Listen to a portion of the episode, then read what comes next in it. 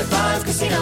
High Five Casino is a social casino with real prizes and big Vegas hits at highfivecasino.com. The hottest games right from Vegas, and all winnings go straight to your bank account. Hundreds of exclusive games, free daily rewards, and come back to get free coins every four hours. Only at highfivecasino.com. High Five Casino is a social casino. No purchase necessary. Void where prohibited. Play responsibly. Terms and conditions apply. See website for details at high the number five casino.com. High Five Casino. Have you ever wondered what it would be like to have supervision, enhanced hearing, extraordinary reflexes, to be, dare we say, superhuman? Well, Roku's new Pro Series TV can't do any of that for you. But with a 4K screen, side firing speakers, and a blazing fast refresh rate, it'll sure feel like it. Elevate your entertainment using all your favorite apps like iHeart and play all your music, radio, and podcasts with the new Roku Pro Series. Your senses aren't better, your TV is. Hello, I'm Dr. Michael Mosley, and I want to let you know about my new immersive BBC Radio 4 podcast series, Deep Calm.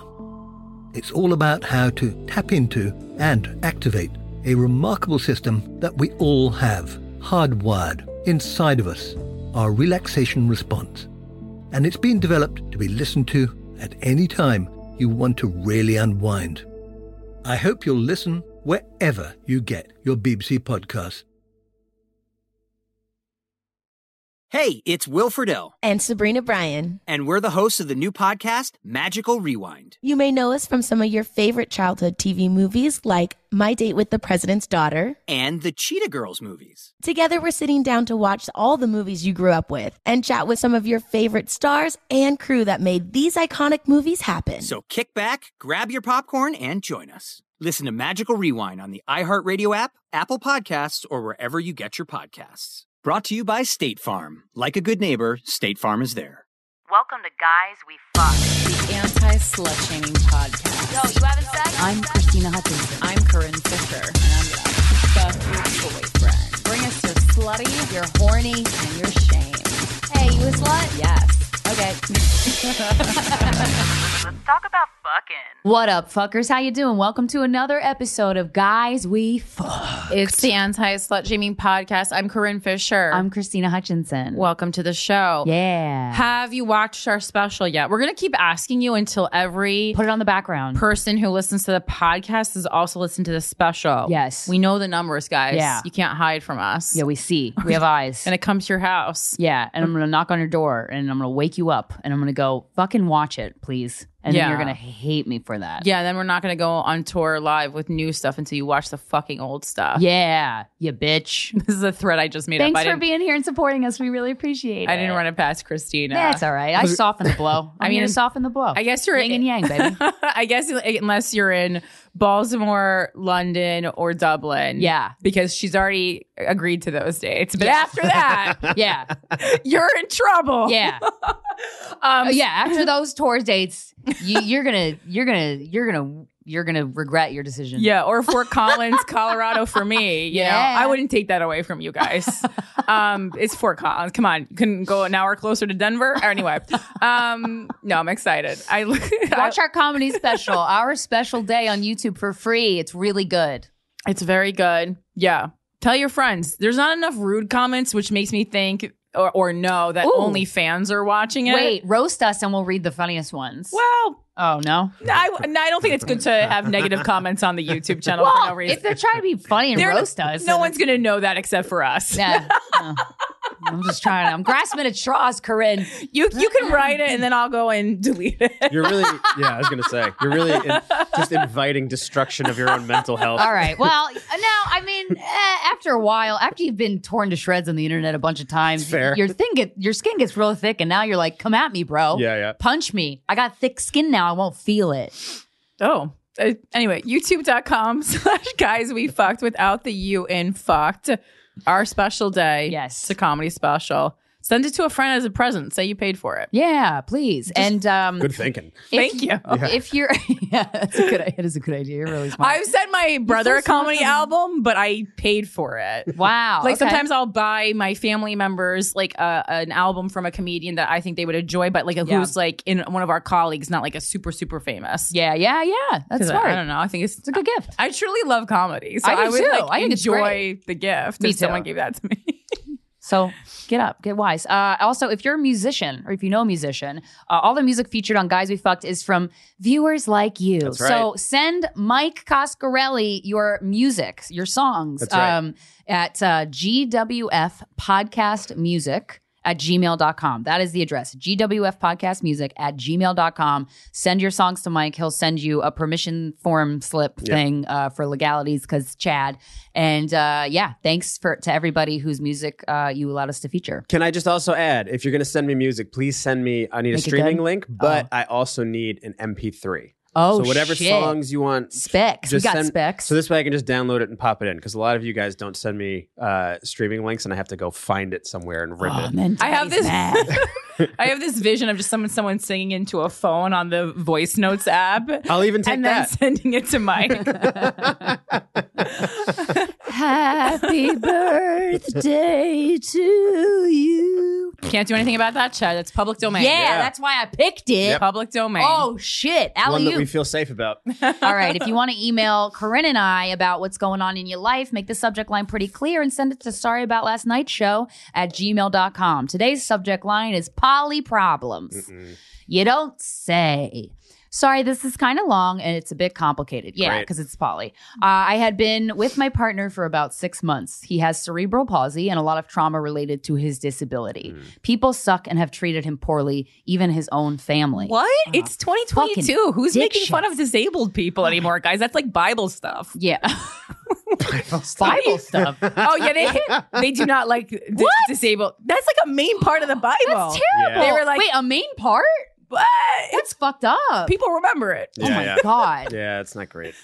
Whatever. Oh, anyway, the stories he has told me make me cry. Uh, it was I was really enjoying our relationship, but have been realizing in past relationships and this one that monogamy makes me feel trapped and as if I am owned by someone. Mm, I feel you. I want to always be able to make my own choices about what I do with my body. I communicated this to him early on and continue to as I began to learn about what solo poly meant and about the poly queer community in general. I identified with it and I felt at home with the people I met in the area who were in the lifestyle. This has all been challenging for my partner who has tried to adapt but did not find it as natural as it felt for me.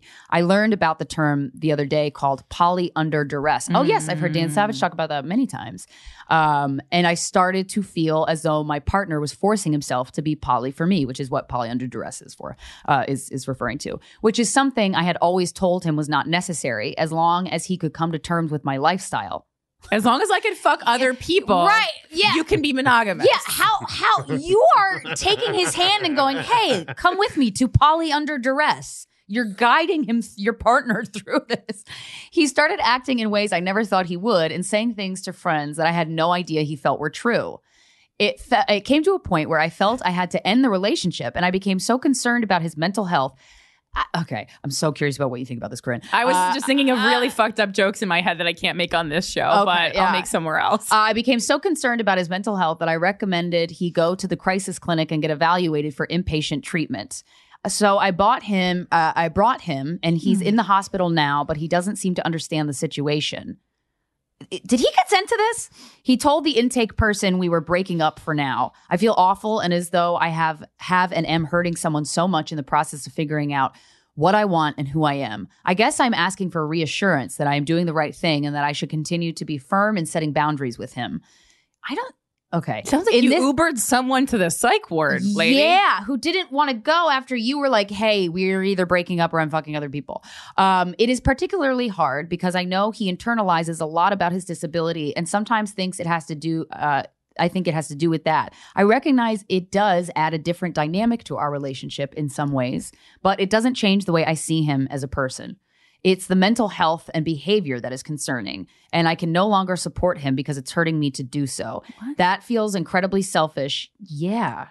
And I don't know what to do. Thanks for doing the show. It's helped me a lot. I'm way behind right now, but I'm catching up. All right, Corinne. Okay, you always see the truth in situations where I'm like, what the fuck is happening? This email is Thi- all about you. It's like, Yeah, it's- you ever meet someone self- who's like, I'm so concerned about you, Krystyna. I'm like concerned about like, Yeah, have you met my mom? How I can, um, how I wake up in the morning and think about you. How exactly how I'm raised. obsessed with you. Uh, yeah, how- yeah, like, yeah, yeah. like you're right. You, like the the writer is writing as if she is so overly concerned with her former partner, but really, But- this email's all about you, girl. Yeah, and you did. You, it doesn't seem unless you're leaving something out here that you're you're not being very kind to him. It, like you're you're you're saying like, oh, you know, he's he's you know, I want to be mindful of his own insecurities with his disabilities, but listen, but you're you're basically putting him in poly under duress. Yeah, the poly thing is not the main issue here, and the and the fact that you put it as the subject line of this email actually makes me worry about your mental health. Yeah, I because yeah, the, the issue here is that sh- sh- the um her part her former partner uh has a lot of mental health health issues surrounding his cerebral cerebral palsy which makes sense um i can only imagine especially if people are making fun of you again where where where do you live on a school bus in 1950 pe- it's so are shit- fucking weird Yeah, people are um, shitbags. and uh sh- you be. should you should go check out a comedian named Josh Blue. He has cerebral palsy. Oh, yeah. Very funny. Um, oh, and watch Crip Camp. Holy shit. Oh, that one story about the two people who fell in love and they both had cerebral palsy is one of the most beautiful things I've ever heard. Um, and then also, uh, yeah, I mean, this is I feel like you have your head up your own ass so far up there that you're not really seeing what's happening. yeah, you I think. You're, and you're also like you're talking about him as if he is mentally disabled, Right. And he, to- He's not. By my understanding, he is only physically disabled. But you're talking about him as if he is like um less capable than you. Uh, but you're like wearing it like a badge in a way. And like Is a- that, that's the impression I got. It's a little, yeah. Well, you have like a savior complex. yeah. There we Yes. go. There we go. I knew you'd freaking know what's happening in this email. It's which is is so it's very strange. Um, and he just seems to kind of go along with it. I'm guessing because he, you are. he loves you. He seems like he loves you. I'm guessing because you chose him as a partner, and sometimes when people aren't chosen as a partner by many people or feel like they are not wanted, anyone who chooses them, no matter how they are treated by that person, in the long run, they will feel uh, close to, and they want to, and he will want to remain loyal to you. Like honestly, this feels like like it's like a fucking abused dog at this point Yeah. who's like you're the only owner like you're talking about you don't like fe- like feeling owned it seems like you're treating him Ah. like you own him so again like Right. projecting um right. but there's a yeah i mean i'm i'm i know that you wrote this email being like yeah want, wanting be us to hear like yeah girl go live your own truth and fuck whoever you want but i think you're the one in the in the wrong here um, and this email is very strangely worded. Yeah. Um, and I think you really need to. You, you shouldn't be together, but you shouldn't be together because he shouldn't be with you, not Yeah. because you shouldn't be with him. Yeah. Save So- this man. Yeah, Yeah. for real. Um, and uh, the poly thing, I don't know what the fuck that is going on there. That seems like that was just some like weird, lame excuse you made up to not hurt his feelings when when you know. wanted to break up with him. Whether or not you're poly, that's your own journey. I don't actually care about it right now because I'm so concerned about this guy that you drove to a mental facility. Yeah. What? Yeah. I'm like stunned. Can you, can you, person who wrote this, if you're listening, I hope you are, can you write us? I, w- I want clarification. I don't understand exact, is if, unless there's something I'm not missing, and this is an accurate read of the situation, but uh right now, if you, you, you coming off like my mom, I'm getting triggered. I mean, also, I mean, not not that this man doesn't have free will, um, because obviously, like, we have to treat him, you know, even though the email is written as if he is less than a whole person, um, and I don't think that was your intention, but that's how it's coming off. Yeah. Uh, so I mean, first of all, he's in a he's in a weird mental state to begin with because of his his uh, disability. Not even weird, just like that's been his whole life, his whole experience. Um, so it's tender, his mental health. Yeah. And then you feel trapped. Again, you feel trapped. He doesn't feel. So you decide that you want to be poly after exploring that. He's so attached to you. He obviously doesn't have a lot of uh, self confidence um, and has some issues surrounding being uh, a disabled person.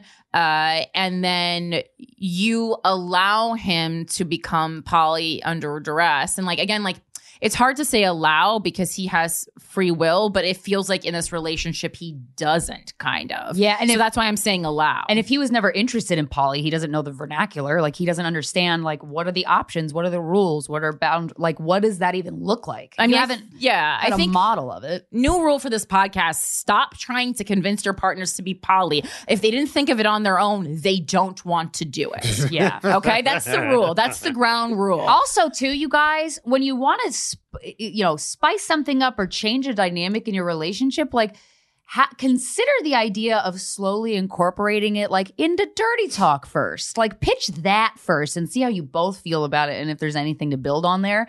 Otherwise, I feel like these, yeah, these big conversations, like.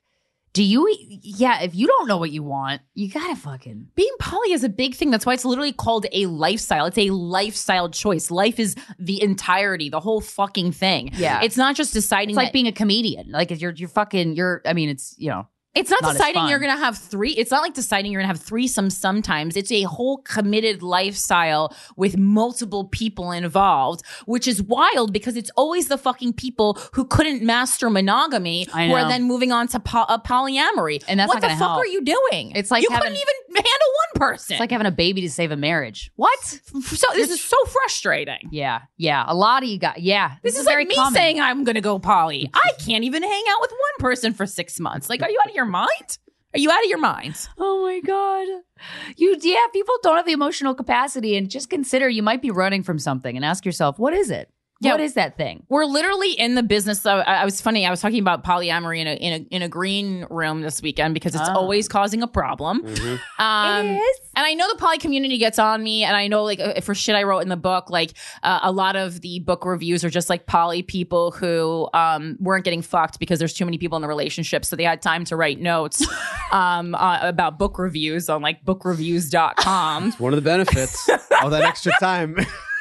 like That's what you do with it. Plant a tree. I'm not saying it's not real. I'm not saying it's like a fairy, like it's it's a fan- fantasy creature, the Yeah, the polyamorous relationship. But what I am saying is it's rare. It's like a four leaf clover. You're not gonna find it a lot, and when you do, it's gonna be stepped on and trampled and have dog doo doo on it. Uh huh. And you're gonna go. Do I really want this? And you're just gonna go. Well, I said I did, so let's just stick with it. Yeah, again, like I know one person in my whole entire life who I've ever met uh, on the podcast, off the podcast, who I truly feel is a polyamorous human being. Um, and he's constantly he's a good partner to his primary partner, but I feel like also has hurt her a lot through through. And I too only know one person. It's this one Corinne knows. So I mean, we talk about sex all the time. All of our friends and all of our comedian colleagues bring their weirdest sex problems and questions to us all the time. Truly, I've that person you're talking about is the only person where I'm like, oh yeah, th- he is healthily balanced poly, and like you said, even with that, Right. there's still you're still gonna fuck it up. It's so some ways. frustrating because people just have started using the word polyamorous so loosely. Yeah. Like anytime they their genitals call to them, they're like, I must be polyamorous. no, you're not. You Yeah. A, Well, don't it's like the person that you're dating. B, want to fuck other people. Three, are a cheater. I mean cheater. Like- you're a cheater. But I also imagine like the voices in your, you're like you're in your head. You're arriving at a fork in the road, and to the left, it's like, Right. you know what? I need to interrogate myself and go, oh, why do I have these fears or hesitations or what's complicated about my feelings or I feel about this person? And then the, to the right is just, eh, maybe I'm poly, and then you just do that one, and then you don't interrogate yourself. So it, you gotta, if if you don't. If you don't clean it up, it's going to come back to haunt you. Yeah, so many people think going poly is easier than breaking up with someone. I think actually sitting and thinking about it, what happened here is you wanted to break up with someone, but he has cerebral palsy Yeah, and he's depressed it about it. So instead, and you feel bad and you're like, I'm poly. Yeah, so instead of letting him go, you actually torturously are slowly ghosting him through polyamory. Do you hear what she's saying? Do you think that's going to make him feel better? That's awful. I don't think it is. Yeah. I don't think it is. you got to change your ways. breaking up with someone hurts a lot. It sucks. Um, in some ways, I think it's worse than getting dumped. Um, Mm-hmm. because you have to like, Hurt someone. and you have unless to voice you your really opinion. hate them. Like unless you really are like, fuck Right. this, I'm oh, done. oh, done. that's the best. I- yeah, because you don't have to Yo, worry about it. I know. The Oh, worst it's is the when you best. actually think that somebody's great and you're just not ready for Yeah. a relationship and you just like or you just not, you don't like them enough, or you just, you've Right. grown out of it. Or you The like other person love them, hasn't. but you're not in love with them. That's right. a killer. Right. Or you're gonna have and you're gonna have to Ouch. see their face and you're gonna have to see them actually like start to tear up or whatever. Yeah, like yeah, actually yeah. hurt their feelings. Or Yeah. That worse, sucks. you think they really like you, and Yeah. then, Like, you yes, dump them, and free then pass. they're actually like not that hurt. Yeah. When you dump somebody and it, they're great. relieved, that blows. that is bad. that blows. Especially if you've prepped yourself to be like, all right, what am I going to say? I'm gonna I gotta devastate be this gentle. person on I be Monday. gentle. And they're like, oh, I'm glad we're on the same page. You're like, Yeah. oh, I'm just going to go kill myself. I always thought that that's what adult breakups were for a while. What? That, it, the, that eventually somebody just you just had this blowout fight where you were just like, "Fuck you, I'm out of here." If you're in a hot relationship, yeah. Yeah. if you have good sex, if you're having the sex. yeah. That was the most Jersey thing you ever said. Fuck What? you, I'm Fuck you, I'm outta outta here. here. I'm out of here. I thought it was just a lot of door slamming, pots on the floor. Yeah. And it's just, dangling my chain with my fingers. it turns out it's a lot of quiet conversations on a couch where you see the pain in someone's face when you have to just be like, Yeah. "I'm so sorry." Where are the think this is tears gonna and the work." yelling and the passion? Yeah. So anticlimactic. Oh boy.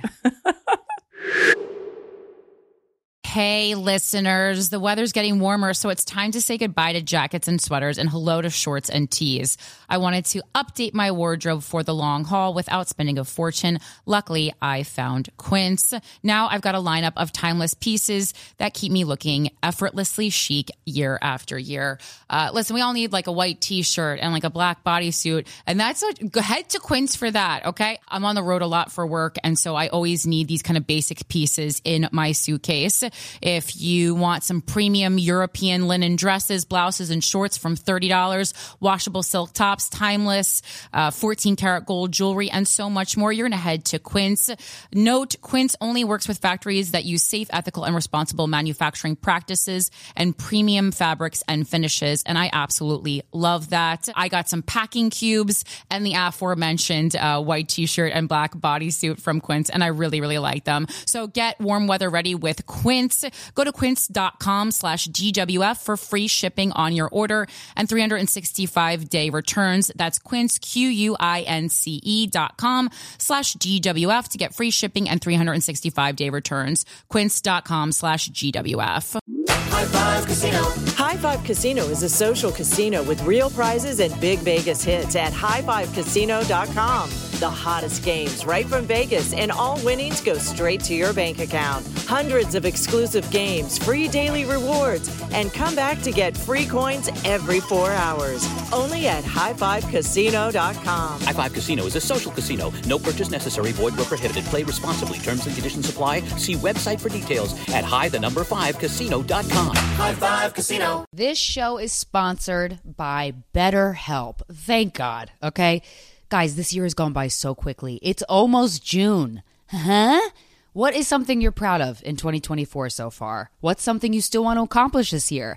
When life goes by so fast, it's important to take a moment to celebrate your wins. And I know we usually don't think of therapy as like, hey, this is the good stuff I've done. We mostly think of therapy as, mommy said this to me. I mean, that's how I think of therapy. Uh, and that's a good thing to use it for too. But it's also great to stock up your accomplishments, you know, and have a therapist mirror them back to you. Ooh, that is said from somebody who's been to therapy. Guys, I've been in therapy for years. I cannot recommend it enough. Have you watched the television for a second this year? You're you should go to therapy. If you're thinking of starting therapy, Give BetterHelp a try. It's entirely online. Take a moment, visit betterhelp.com slash guys today to get 10% off your first month. That's betterhelp, H-E-L-P dot com slash guys. Have you ever wondered what it would be like to have supervision, enhanced hearing, extraordinary reflexes, to be, dare we say, superhuman? Well, Roku's new Pro Series TV can't do any of that for you. But with a 4K screen, side firing speakers, and a blazing fast refresh rate, it'll sure feel like it. Elevate your entertainment using all your favorite apps like iHeart and play all your music, radio, and podcasts with the new Roku Pro Series. Your senses aren't better, your TV is. Guys, come see us live. Uh, Baltimore, Maryland. I'm going to be headlining with Goobies March 24th to the 26th. London, UK, May 12th at the Leicester Square Theatre, and Dublin, Ireland, May 13th at the venue that I was going to put, and then I didn't. But go to my website, KrystynaHutchinson.com for tickets. And I have a solo podcast, The Voices in Our Heads. That is, uh, the new episodes are only available on Patreon. So you're going to go to patreon.com slash Krystyna Hutchinson and sign up, and I love you so much. And Fort Collins, Colorado, April 15th and 16th, four shows at the Comedy Fort. Looks like a fun part of town. I will be there. Get your tickets either in the link tree link in my Instagram bio at Philanthropy Gal or the website for the Comedy Fort or CorinneFisher.com. You have multiple places. Look at me updating my stuff. Ooh. And then Without a Country, man, if you want to learn about uh, Ukraine and Russia, but you also want some dick jokes, listen to Mhm. Without a Country with me and Shane Smith. Uh, comes out Saturdays wherever you listen to podcasts, including full video on YouTube. We'll explain everything to you.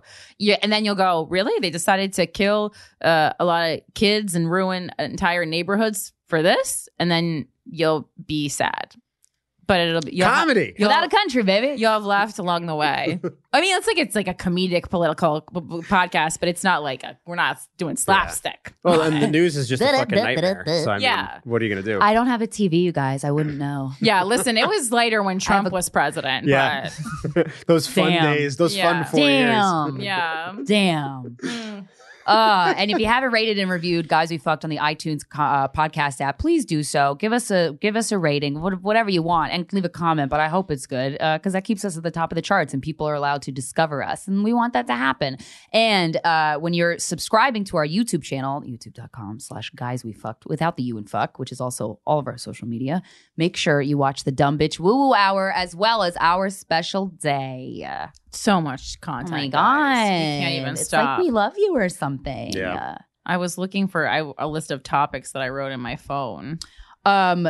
I the okay. So something that I was thinking about that because I, I don't. I'm saving my personal personal stuff for the, the luminary bonus episodes. Which, if you're a subscriber, then you'll know you get them twice a month. Um. But uh, the Kim Kardashian, like Mhm. you gotta fucking work, right? Yes, Oh. yes. And then Jam- Jameela, is that how you? Say Jameela Jamila. Yeah. My best. She. Oh, she like fucking was rude. Like she. Uh, Jameela's always rude. Yeah, she, well, she was like, it was a People magazine, I guess, on Instagram. There's like Jameela. Jameela was like, "You fuck, well, fuck." I should have saved it. I can't take anything Jameela says seriously. Yeah. though, because she's also the one who has the I Weigh Instagram account that I've uh, talked about on multiple podcasts and obsessed with, where she just takes people of fat pictures of fat people in bikinis, and then she goes, "You're so brave." Wait, what? yeah, Jameela. That's why I can't take Jameela. Jameela I don't like Jameela. Wait, she Jamil. calls women brave? She just does a lot of bullshit on the internet Yeah, where it's just she's kinda, one of the hottest people to ever exist on the Yeah, planet. she's so hot. very hot. and then she posts. Pic- she started this thing called I Weigh. Sucks when hot people say things I don't like. Yeah, she used to be into body positivity. Now she's into body neutrality because she realized it was ridiculous when you're, you know, a size two to be body positive. And we, Right. can, we can fight about this all day. You guys Oh. have a very strong stance Yeah. on this. Yeah. Um, and because it's because it's always people who have never had weight problems who are like, just love your body. Like it's just like. I don't food is get fuel it. And love your body. Why wouldn't you and- love it? And just like your body Just is capable of you're so much. It's like, what the fuck are you talking about? I mean, your body is capable of a lot of things. I mean, I think it's cool to get nerdy about the science of your body. If you find yourself having like an eating disorder, if you feel if you feel any certain w- neurotic way about your body, It's all cover- seriously, it's all covering up the fact that we want to be hot and we're trying to think of other reasons. yeah. but it'll distract yourself from the neurotic thoughts. so Sure, if that's it's cool. distracting, yeah. something to get you out of that zone. You know what I mean? In fairness, though, to our friend Jameela, who I uh, Our her and we, friend. We share the same. I don't know. but the her clapback. I I just I'm very anti clapback culture. I think it's kind of like Same. weird, but like Yeah. uh, sh- what she had said to Kim Kardashian in regards to her, like people are just people just don't want to get up and work. It is fair. Her whole sentiment was that you lived a pretty privileged life. You kind of had an advantage to uh, uh, getting an early start on working. It's Yeah. not you didn't you didn't you're not. It's not like you started out working at a diner in New Jersey and you Right. just like like How all cool of a would sudden a that be, billionaire. Right, but You it's know a mean? sound. It's She just is a a hard sound worker. bite. She really is a hard worker. I She's do believe. such a hard worker, and if you come from privilege, okay, it's what you do with that privilege. Yeah, Sure, And she's fair. doing pretty good shit. Yeah, like it was. tone, I understand that it was tone deaf, and I understand like number. I don't, but also working in this business, we know how people clip things. It's Yeah. like I didn't oh hear Oh the whole God, interview. No one commenting in on it heard the whole interview. Oh yeah. and it's yeah, like and they and they also clipped that exact thing to piss people off and to make people Of go, "Oh, of course. course she would say that she's a whore. yeah, of course. And and furthermore, it's it, you know, I think a lot of us were kind of proving her her right. Yeah. Because we had all this time where we weren't working to comment on Twitter on the fact that she said people weren't working. And then also as business owners who have hired people, Yeah. people don't They don't. bad workers. Dude, That is fair, honestly, too. Yeah. You know. we've come know. across people that we let are are they just don't do the thing and it's I mean And these are not don't apply for the job. these are not unpaid internships. These Yeah. are paid easy Pay you salary. fucking I have worked with a lot of quote unquote producers that My don't know is- how to do anything. Yeah. yeah, yeah. You just, you just, you know, we're all trying our best out here. Uh, and yeah. Oh, but oh, what the uh, the other thing I was gonna bring up is, uh, so you know how like I'm a sucker for a toxic guy, kind of. Um, sure do. but like toxic women. Um, we were talking about one in particular uh, over text, um, and they're they're like this this chick who's kind of like notoriously just a toxic person, and um, and she had commented on my Instagram, Oh. and I had this desire. I was like, who is this? And then I was like, I know who this yeah. is. To it's so funny. There's like this, thi- like, I don't know, like a part of me, I guess, that like clings to toxic people. Oh, A part of me wanted to go like, all right, girl, yeah, see see that. Like I wanted You're to gonna like make plans to hang out with her. no, I'm not. But I wanted like I I almost like acted like that. Why? I don't know, Wait, you're dude. like attracted to her? no, I'm not. Like I don't want to fuck her or anything. okay. But like. It, it's this it's this puzzle piece it's it's an old part of me but it's so funny that I, I just noticed it i guess um i had this desire to like please her Oh. Like- She- yeah, this this person's like a full on bully, an Yeah, adult yeah. bully. Yeah, and I'm like, wow, that's so. I mean, I, I didn't, but uh, I thought that was interesting. Like that, if you have a, uh, if you're kind of magnetized towards toxic people, I mean, it's a huge problem you got to work on. But um, it's just funny to observe, like with men, but also with women. Part of me wants to be like, yeah, girl, that's crazy. Besties, okay, see ya. like the middle schooler in me that's still wounded. Oh my You know, yeah, it just that wants to be of loved and alpha accepted. energy. Yeah, I mean, I'm not alpha energy, but Right. her, the, her, this girl's uh, toxic alpha energy. I like was like, bow. attractive. I like went to bow down to Yeah. it, and then I was like, Krystyna Marie, Yeah, yeah, yeah. what are you doing? Yeah. But I did put like a, lot of emojis in the comment, but whatever. But I thought that was funny. Yeah. that is funny. um, and also, I mean, like, it's just funny to me, like, when we're, you know, we're Kim Kardashian, like, she, there's also a part of me that thinks, like, that was purposely isolated. Like, Oh, because, 100%. because, you know, Kris Jenner is always behind it. And then obviously, Yeah, she knows like, what people- the next day, her and Pete Davidson released their first Instagram official uh, pictures as a couple. So it's just like, what they do is they, it, the Kardashian um, They're template fucking genius, Gaming man. the cycle. fan the flames, Yeah. cause a problem, then give us all something to appease it. And it's hilarious while all this is happening. I'm like constantly checking my email because I have a Skims order that I rushed. and- Ooh, cute! I hope you get it. I hope you get it. and I needed to come in. Get that skim thing, look, girl. But whatever. It's just like okay, like I, I like this um this culture of getting up in arms about a fucking soundbite that a celebrity said. I'm just over it. and like and and also it's like if we want to we just need to redirect our attention. It's Right. like we're by talking about this constantly, we're just giving these people power. And I don't Yes. care about talking right now cuz I fucking like the Kardashians. I'm talking, uh, yeah, Um, try be money smart, but with your energy, where you spend your own energy and what you put your energy towards. And if you put your energy towards like making comments about the Kardashians online and making like a screen name so you can make some shitty comments, uh, I would say you're a bad spender. Yeah, and I also like I don't even like particularly like people who grew up rich. They do have a certain like eh about them. but like I also don't think, think that cool. if you grew like if you were born into a rich family that you should constantly have to fucking apologize for your existence. No. How how tiring. Well, but there's a difference between somebody that is uh, born into a, a rich, wealthy family that sort of does something with it and is not constantly fighting for the attention of the public, which is what the Right. Kardashians But we're do. giving it to her. I mean, they're she's fighting for it. constantly giving us great products. I know. Totally. Honestly, listen, I- like- she's a good business lady. Her shit is good. Yeah. the business aspect of the Kardashians aside, your to your to the the credit of your point that you just made, they are constantly they they survive off the lifeblood I- of the shits that the has internet. happened to that fucking family Yeah. is like, what the fuck? God spent a little more time on you guys, all of you. like if Kim did all this Yeah, it stuff wasn't all rosy. and was just and is not in the public eye, but she became a billionaire as a businesswoman, even with the advantage that she had. I- Yeah. I, don't think there's any chance that she gets this type of backlash from people. I ju- Right. there's Oh plenty, yeah, you know what I mean? You, you get backlash from people when you when you kind of you know you ruffle feathers, and you ruffle feathers when you're being yourself, really, right, and you and, and you you're not being a generic piece of shit. and and you need to you know be famous. It's Yeah. it's like a part of what it's part of the Kardashian brand. She's very they're it's very not good just at being rich. famous. Yeah. It's fame. Yeah. You know. That's a look. They created a whole fucking look.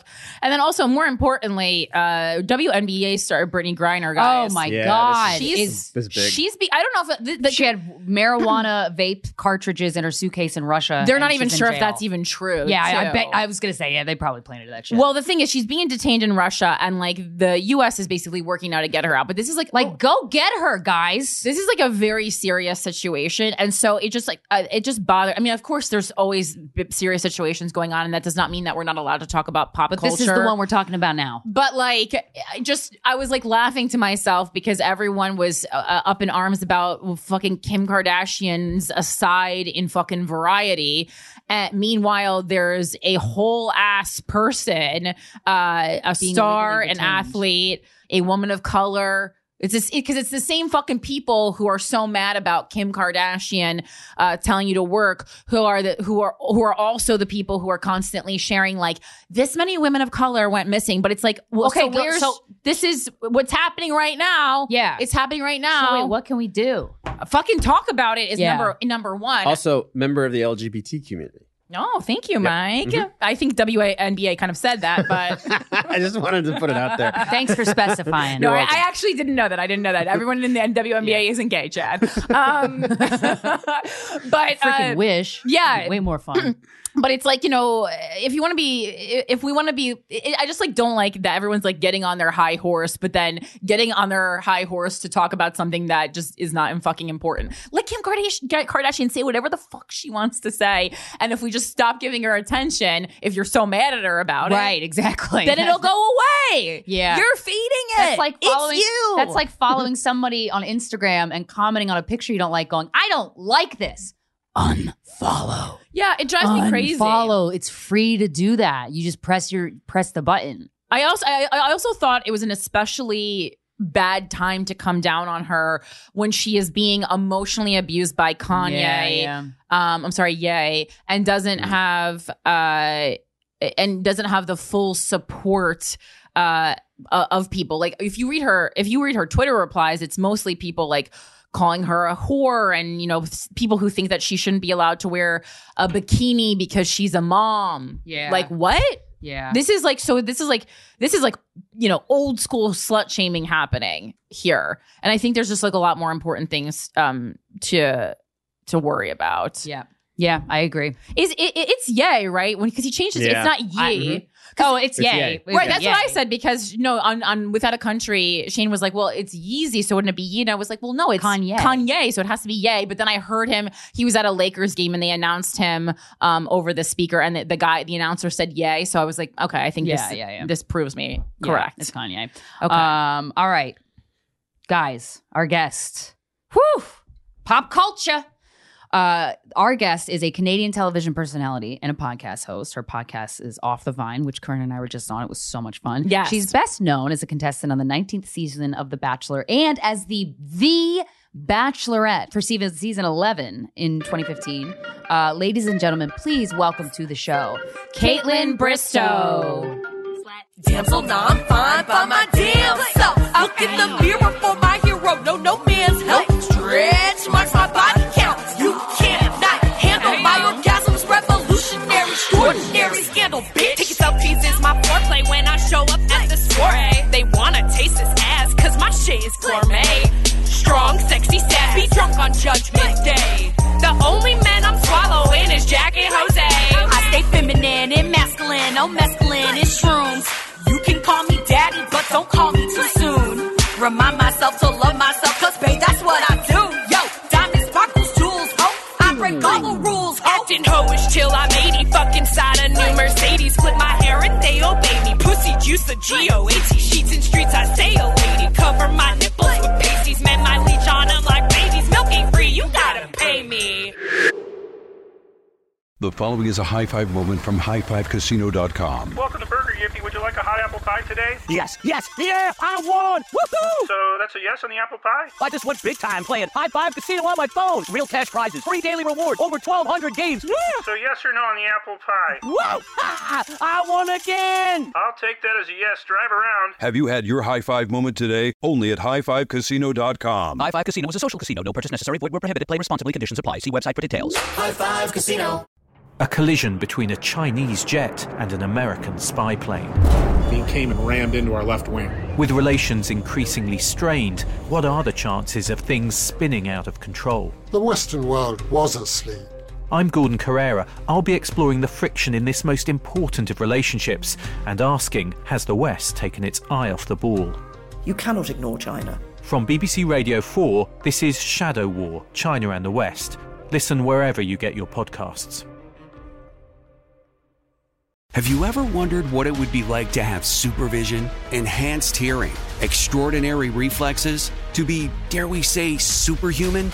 Well, Roku's new Pro Series TV can't do any of that for you. But with a 4K screen, side firing speakers, and a blazing fast refresh rate, it'll sure feel like it. Elevate your entertainment using all your favorite apps like iHeart and play all your music, radio, and podcasts with the new Roku Pro Series. Your senses aren't better, your TV is.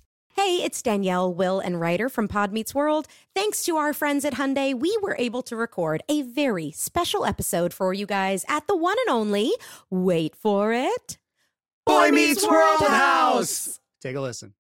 We are lucky to be sitting with Alan and Amy Matthews in the flesh, William, Rusty Russ, and Betsy Randall. Yay! Thank you. Thank you. When, Yes. Those, when those legends get here, let me know.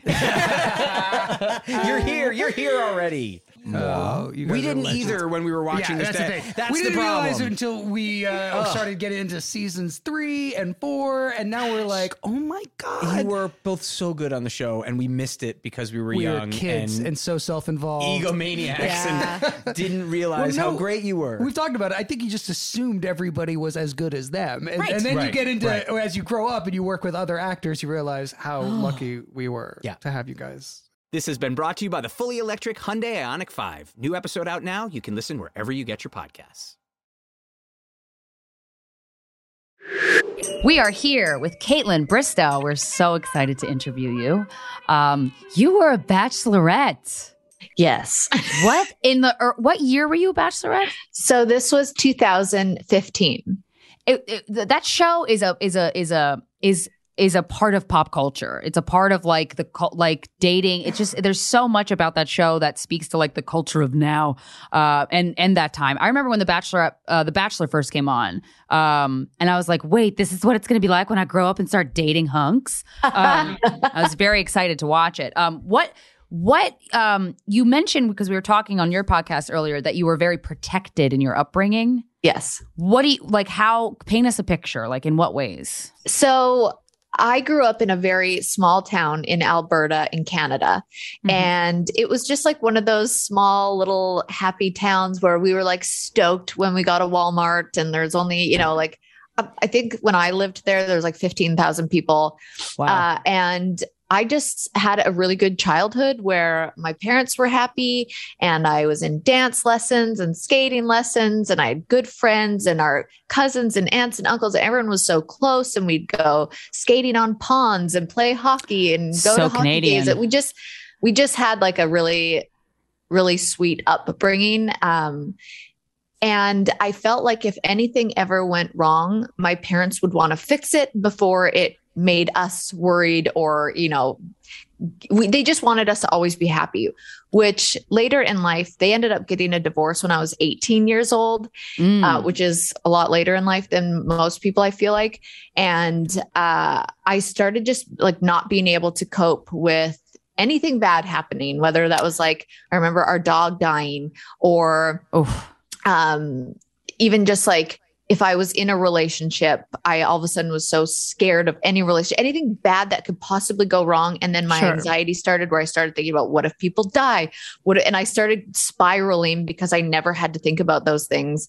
And I lost one of my best friends when I was 19. And it just Oh my gosh. was- so that was oh, that was back to back. Holy yes. shit. So it was just, uh, and I still just like, I didn't know how to cope with things. It took me all through my 20s to work through therapy on coping with anything and my dark thoughts.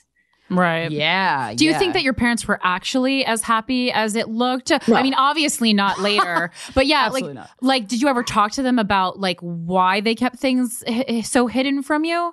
Yes. So I've talked to both of them about it. My, I always call my dad, he's just like one of my heroes. It, he is how I would want to live my life, is like my dad. He is uh, 30 years sober. He still attends AA meetings. He's a mentor. He's just so humble and patient and kind and caring. And so is my mom's an incredible human being. She's so spunky and fun, and she was the best mom.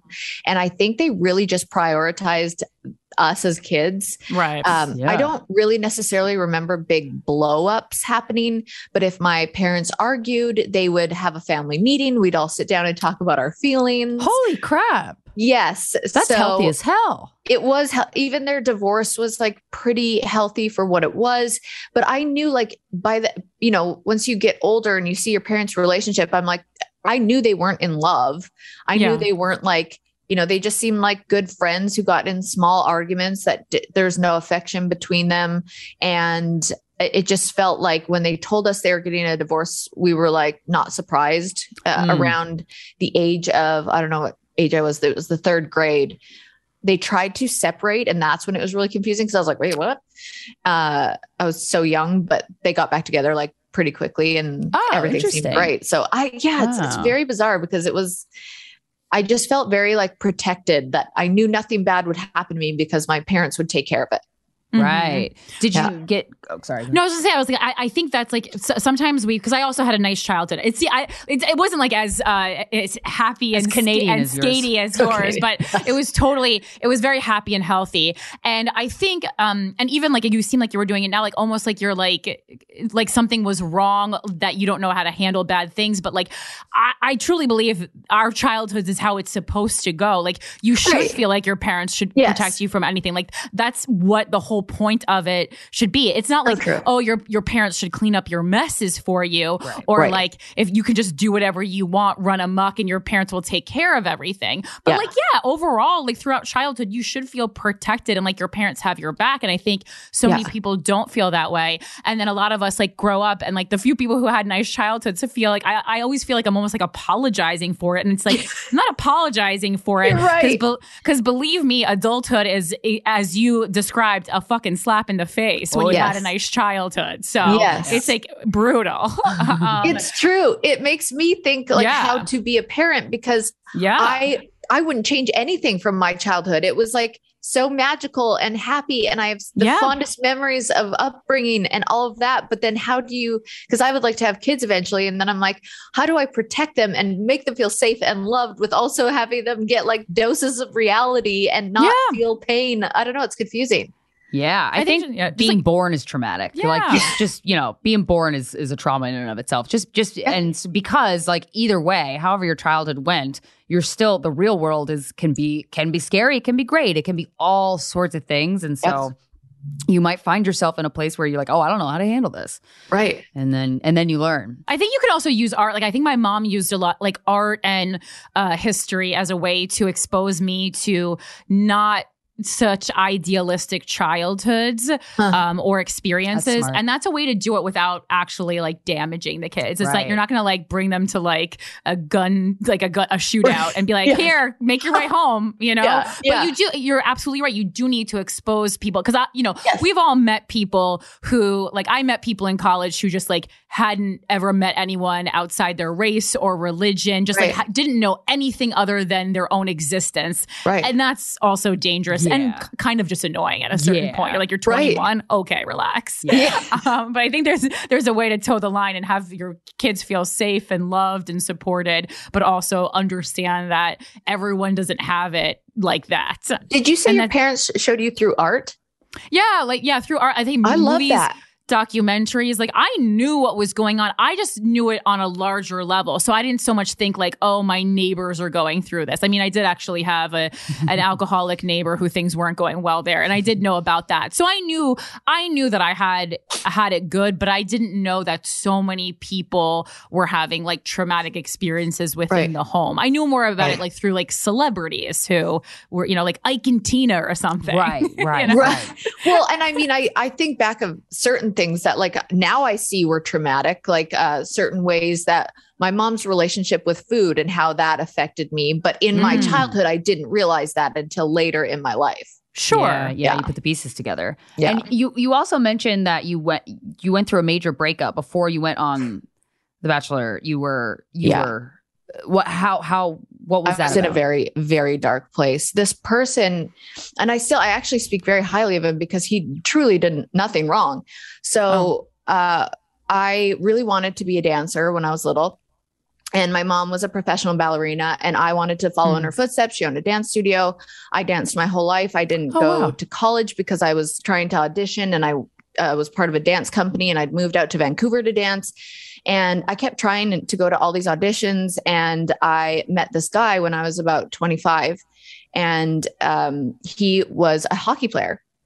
And Canadians love their hockey players. And, they're I too. was so in love with him. Probably it wasn't a healthy love, but I thought he was my end all be all. And I I loved him just so deeply.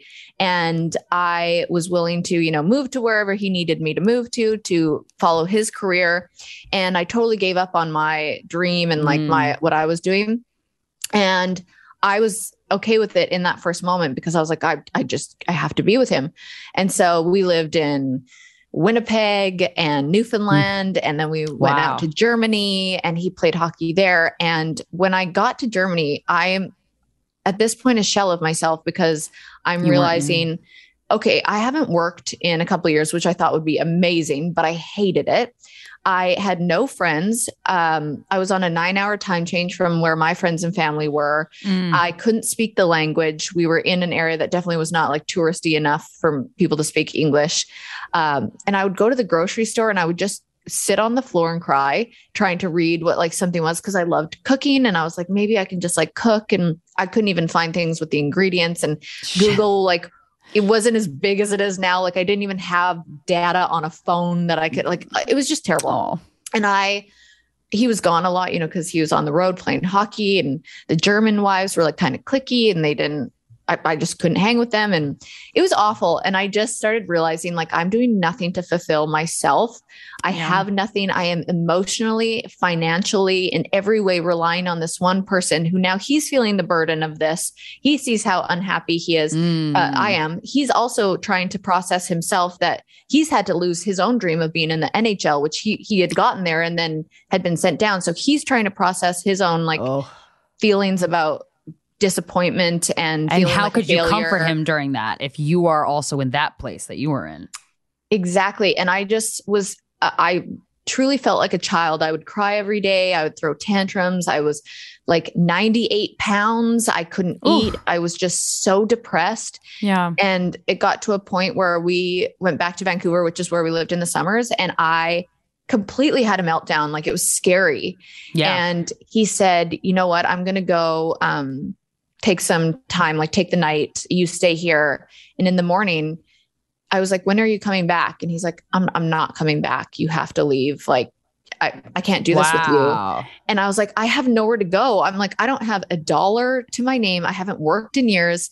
I don't have a place to stay. Like, I don't know where to go. And I had to move back in with my parents at the age of like 28 and go get on. I went on antidepressants. Um, I was prescribed, uh, prescribed Valium because I was definitely feeling suicidal. I was, Yeah. I felt like I had nothing, which of course we're all dramatic in a heartbreak, but it really did feel like a loss that I didn't know how to handle. Of course, my coping skills not great.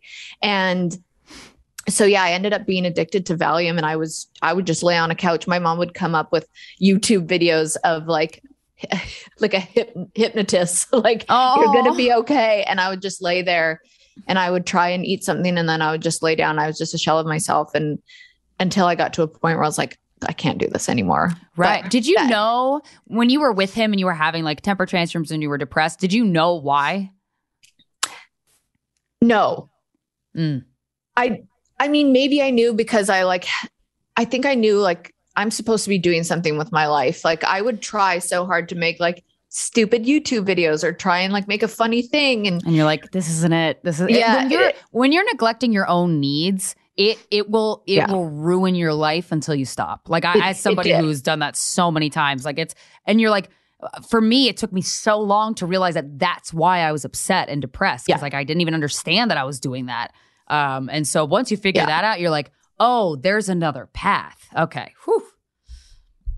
Yes, yeah. And I I was like there's no way I'm getting back. Like I didn't want to go start working at a restaurant again and start Yeah. from the bottom and like uh, you know when people are 28 and they think I'm so old now. Like, what am I I, supposed to go back to a restaurant? I was just so stupid. But I went back into the restaurant biz and started to work my way up. And I was, and then I found myself again because I was like, I was working hard. I was working my way up in the restaurant biz. I wanted to learn about wine. I got trained under a sommelier. I got to train servers. I got to train bartenders to help open restaurants around Canada. And I was starting to like finally come back, but it took me a good year and a half of just being a shell of myself. Mm, wow. Yeah. And then and then and then how what happened after that? Is that when you were on television? Yeah, when did you? Yeah. How, how did you get picked to be on TV? Yeah, how, I'm so interested in this process because Yes. like we're not like super bachelor bachelorette people, Yeah. but like so we know how Fascinated huge with the concept it of the show. Holy shit. Yes, and Yes. so we want to know.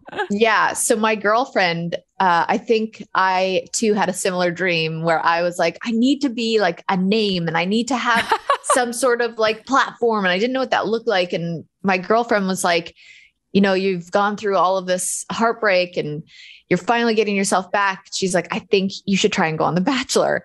And I was Ah. like, they're not good. They don't take Canadians. And she was like, no, actually they do. They, they take Canadians. I think you only won a season. And I was like, oh my gosh. And One so- Canadian person. one Canadian per season. And so I she she sent in like all this paperwork for me and I was kind of like a I was kind of a rebel like in my 20s and she I remember her calling me with my sister and they were like, "Have you been arrested before?" They're filling out the paperwork and I was like, "No." And they're like, "Really?" And I was like, "Weird, right?" Loser.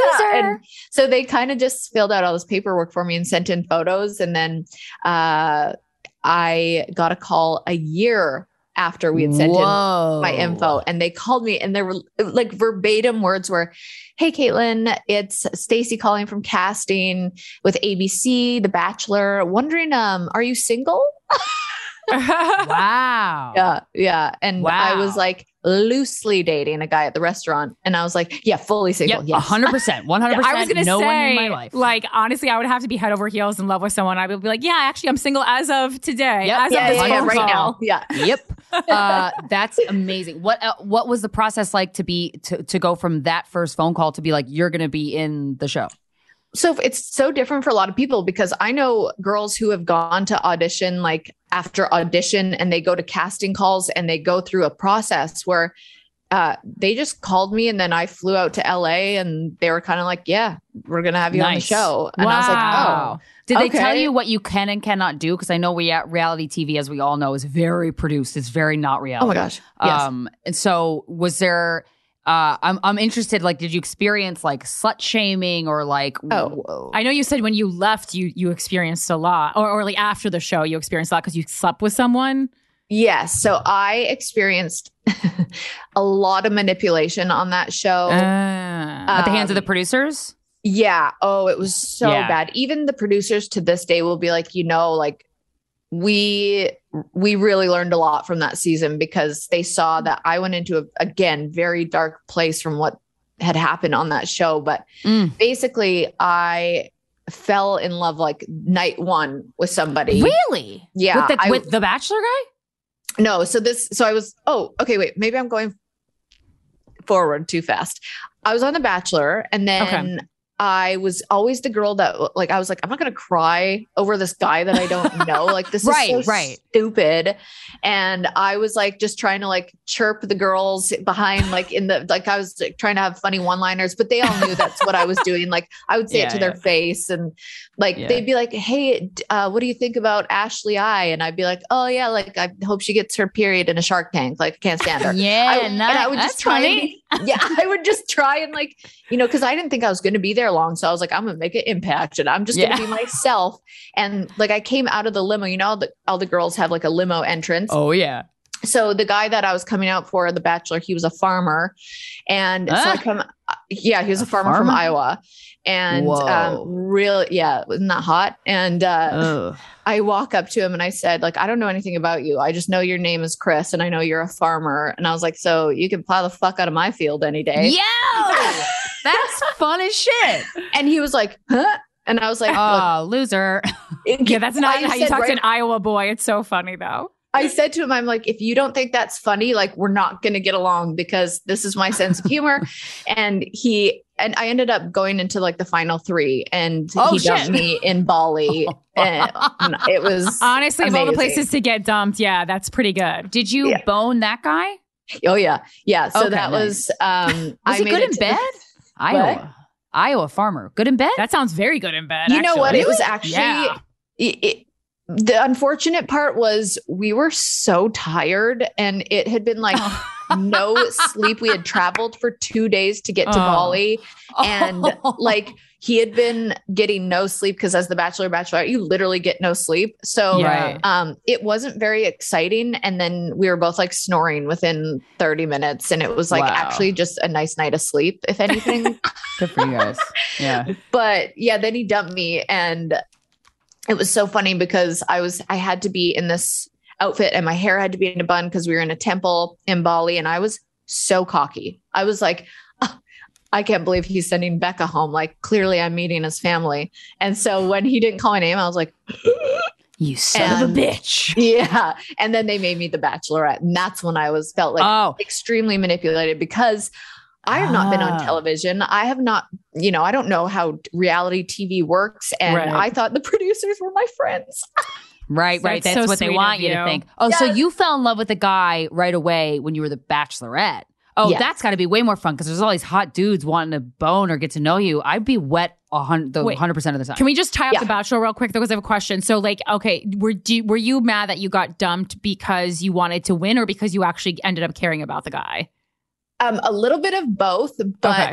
deep down that I think I didn't win because once I once I was removed from it, I was like, oh wait, that was not my guy. like why was I so upset about that?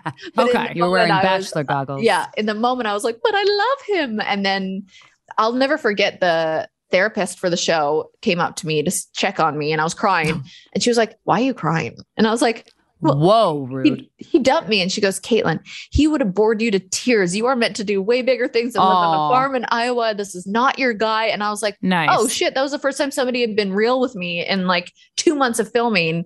And Wow. yeah, so then I went on to be a bachelorette, and that's yeah, when it was it was fun, of course, because 30 men wanting to like date you and you know yeah. Oh my, and they're all. I'm assuming mostly hot. so attractive. But Oof. my season was fucked because they made two girls the bachelorette, and the men had to choose. And I quote Chris Harrison on this What? one who will be the better wife? Oh, What a cunt. that's some that's some crazy behavior. I would have slapped the shit out of it. What the fuck? I, See, that's that's that's kind of why I stay away from the show because of stuff like that. It just feels a little archaic to me. Uh, it, like especially when we're doing a show where we're we, we've just progressed progressed so far from that lifestyle, and it's like so much more traditional than I would ever live my life. Yes. But I am still fascinated by it because I'm fascinated by uh, people's want to live their lives in public, our obsession with other people's relationships, Yeah. reality Right. TV in general. Yeah. Like it's cra- and also the fact that they picked you to be the bachelorette means that you are obviously the most interesting person on the show. That's Well, what that means. They they never ever have picked a bachelorette that's like, you know, I've got tattoos and I'm like not like your all American sweetheart. I'm not the girl Right. next door. You're- And I feel fun. like they usually had gone with that. And that's what the girl was compared to me. And I was like, well, you know what? I said no at first. I was like, I'm not doing this. And then I thought about it and I'm like, then they wanted you more, Kaitlyn. Yeah, no, thousand it's the sexiest percent word in Hollywood. thousand percent, which helped my negotiation skills with the the contract. But I was like, look, if these guys like they cast the guys for who they want to be the bachelorette, so I I just told myself if these guys are all like she was quite uh, quite religious and very like you know she was just completely different from me, and so I was like, if all these guys are here for her, I don't want to meet them anyways. Like they're not going to be my kind of guys anyways. So I went, and as soon as I sat down with like ten of them, I'm like, oh, they're here for me. These are these guys are here for me. And then I became the Shit. bachelorette.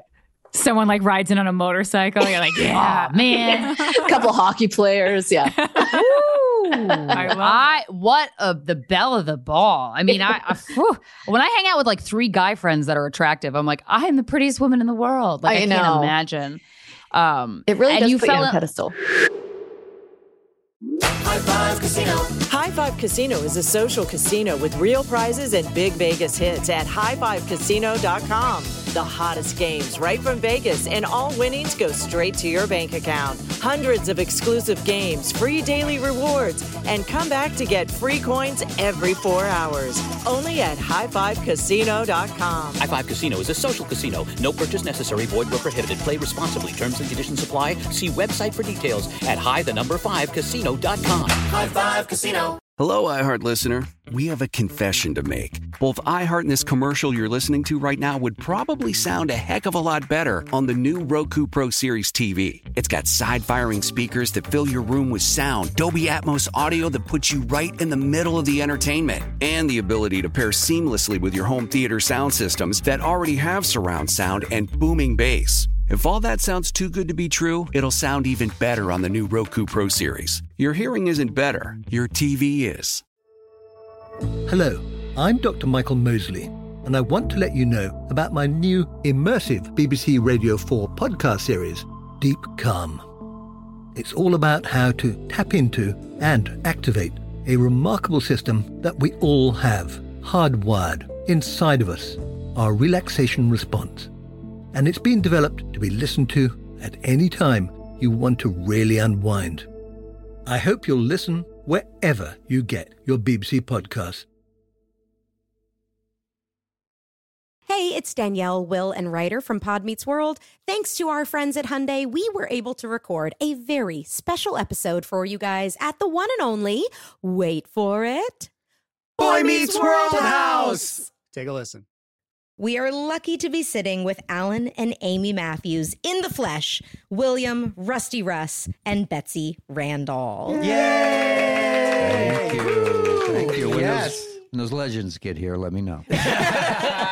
You're here. You're here already. No, you guys we are didn't legends. either when we were watching yeah, this. That's day. the thing. That's we the didn't problem. realize it until we uh, started getting into seasons three and four, and now we're like, oh my god, You were both so good on the show, and we missed it because we were we young were kids and, and, so self-involved, egomaniacs and didn't realize Well, how great you were. We've talked about it. I think you just assumed everybody was as good as them, and, Right. and then you Right, get into right. as you grow up and you work with other actors, you realize how lucky we were Yeah. to have you guys. This has been brought to you by the fully electric Hyundai Ioniq 5. New episode out now. You can listen wherever you get your podcasts. that one that that was the time that you fell in love with somebody right away. Yeah, yeah. It was n- now looking back too. I'm I can see that he, the reason I fell so hard from hi- for him right away was that he looked like my ex, that one that I told you about, where I had Oh, the they're Ger- in Germany. and i think that's i was like oh my gosh it's 2.0 um But then Wait, I did really the producers have information on who you used to date? Oh, for Because I- sure. oh, so Oh, they did this on manipulative purpose. Okay. I, okay. But they knew also, your type. But also, this guy's like perfect bachelor like material. Like, Mm. he, I feel like he would have been picked regardless. But okay, um, yeah, he was like, and then I did fall in love with who he was through the season, and that's who I ended up getting engaged to. But Oh, okay. Oh, okay. Yeah. Did you like?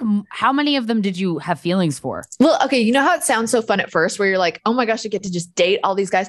Guys are more dramatic than girls. And there was so much freaking Shut up. drama going on in the house that I was like so unattracted to so many of them Ew. by like week three. I was like, ugh, like why they all got weird.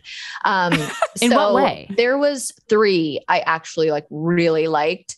Um and by the end I was pretty sh- like I was actually 100% sure who I was going to pick, but I still really did care for these two guys where I'm like it's so weird because if this guy wasn't here, I would have to pick one of them. Like it's so weird to think that way. yeah. Yeah. Um, but yeah, I really liked 3 of them. How many of them did you fuck? 3. Nice. Yeah. Okay, that's awesome. Did you do uh, stuff with other guys like fingering or like you know something out like some like cup the boob or something or I'm trying to this feels like so long ago, but it's funny because in the fantasy series like sex is important to me in a relationship. It yeah if I'm going to marry you and get engaged to you on this show, like intimacy and having sex is going to be important to me. And when you're given the opportunity to, you know, take the relationships as far as you possibly can to see, because like I was so set on Sean, but what if something intimate with Ben changed everything? And then we had this True. like beautiful chemistry. And I'm like, whoa. Uh, so I I was like probably making excuses for myself, but also I'm like justifying it because I'm like, well, why wouldn't I take? I know that every Yeah. man would do that. Any woman who is open, Oh, sexually yeah. would it's like do it. Goldilocks. And yeah. so You're getting served hot guys on a platter. Fuck them all, Kaitlyn. yeah, exactly. I did. You bad bitch and fuck those guys. I Yeah, good did, you. and I This is an it was- incredible opportunity. If you didn't fuck them, I'd be like, Kaitlyn, what the fuck? and I mean, This is it's a great safe. opportunity. They- you have to have uh, STD checks before you go in there. Oh. yeah, it's great. Amazing. Yeah, yeah. And now, are there cameras in those suites or no? No, no. Good. There's okay. Good. there's not cameras. That's the so the fantasy suites is when you get to have a full night with somebody with no cameras or Nice. anything. Good. But what happened to me was usually in the morning they'll just like the producers will pick you up and then you'll go do an interview, but on my season, they started bringing the cameras to the fantasy suites in the morning to see like what's their Ew. energy in the morning after all of Oh. this. And Oh. they ended up taking noises from my morning sex and like dubbing it over another part of the Oh, show God. and that's when you I can't trust any of these slut-shamed and- people. Oh, No, oh yeah. so God. yeah, so so you got slut shamed by women watching The Bachelorette. It's so crazy. Oh, You're on a that's show hilarious. where they're literally meeting you in captivity to borrow from Esther, El- Esther Perel's book. Yeah. And like, what, Yeah, exactly. what do they expect to happen? You're human beings. Well, everyone's projecting. Anybody who does that shit on the internet, anybody who takes Oh, somebody yeah. down on the internet is fucking projecting. That's so, crazy. I'm like, uh, but what what did it look like? Like, how did it seep into your life, and then how how did it make you feel? How did you handle it? Well, I it was a roller coaster because sometimes I thought it was funny and I was like, "Oh my Yeah. gosh, this Right. is these people are nuts. Like this is so Yeah. funny." And then it got to a point where it was affecting my relationship where he was like, "Yeah, Mm. why did you sleep with other people?" Oh. And then that Oh, having all that. the voices affect him then affected me. But. Uh yeah, so if, if you ever are bored and have like three minutes, you should YouTube Chris Harrison reading out mean tweets to me on the live show because he took it. He he, he was like, such a friend of women. yeah, yeah, seriously. He goes, I'm going to read some of these tweets just so people can like get the point of what you're reading every day. And there was like women being like, uh, you belong in a dumpster. You are a whore. Um, shut Thank your whore legs. You're disgusting. I refuse for my daughter to watch you do anything. And Oh, that poor Yeah. daughter. Oh Oh, God. exactly, exactly Oof. what I thought. And so he read all these, and people were like, "Holy crap!" And yeah, I got that all the time. Um, but it's funny because it's like such a gray area of like what is accepted, what's not.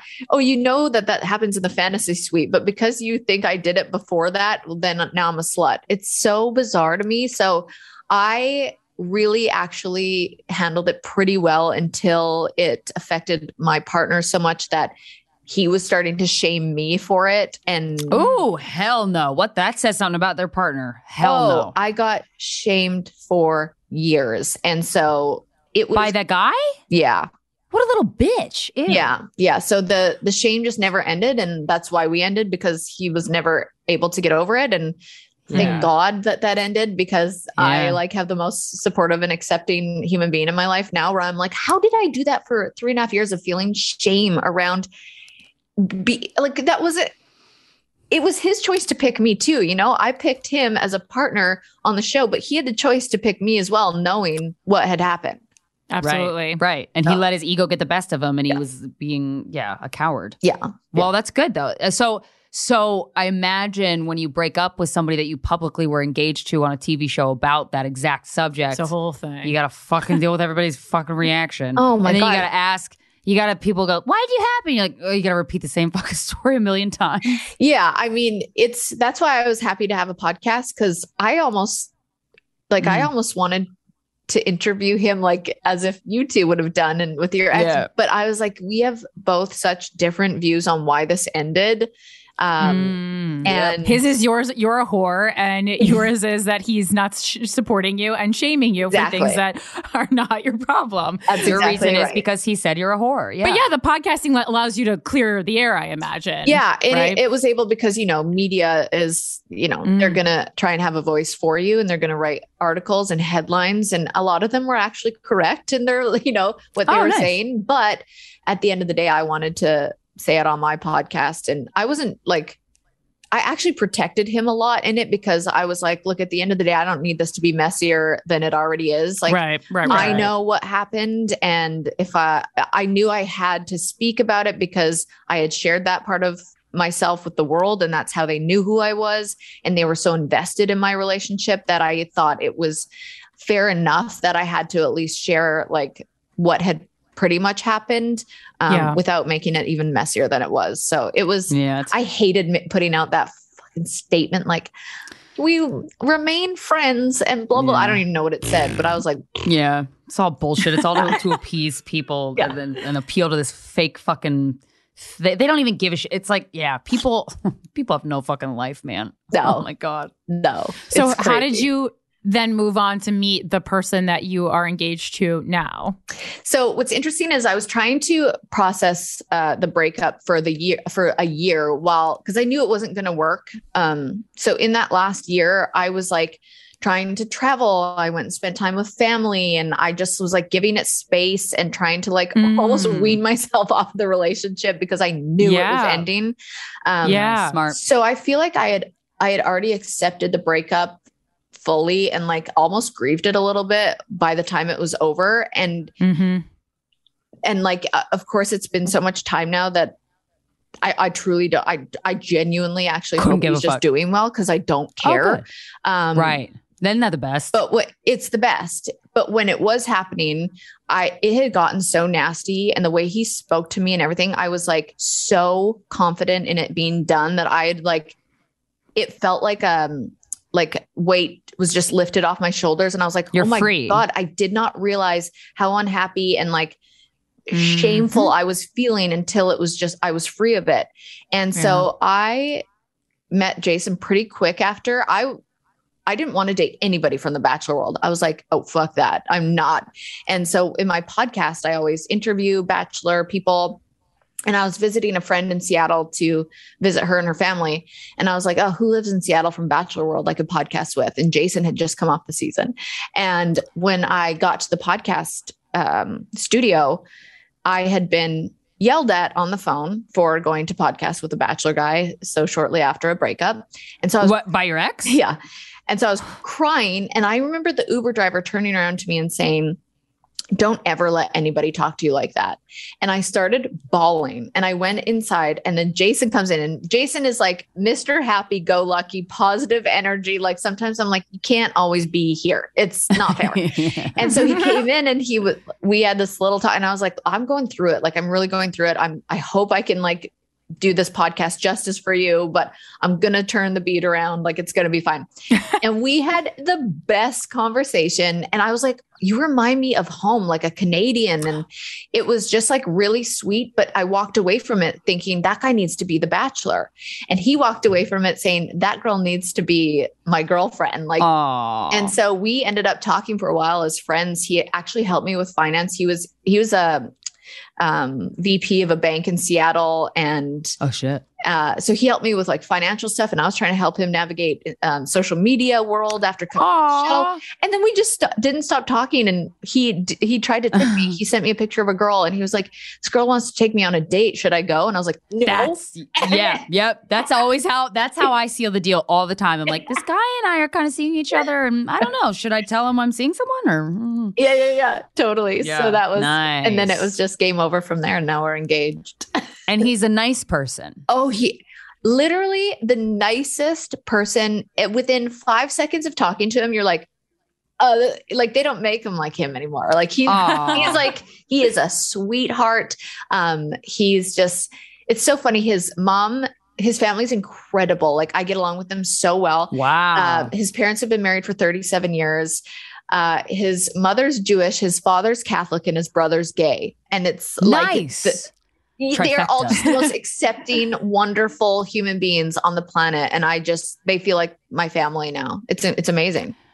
Oh, that's good. That's good. That's wise words for anybody listening that is being mistreated in a relationship because that's something we've been talking about on the podcast lately is uh, verbal abuse and how Oh. that's just not acceptable at all. But so many women specifically find themselves in this place where they never thought that they would ever allow themselves to be treated that way. If a friend was treated Yeah. that way, they would immediately know that's not okay. Yeah. But yet you get stuck in this the bottom of a well almost um, when it's coming from your partner.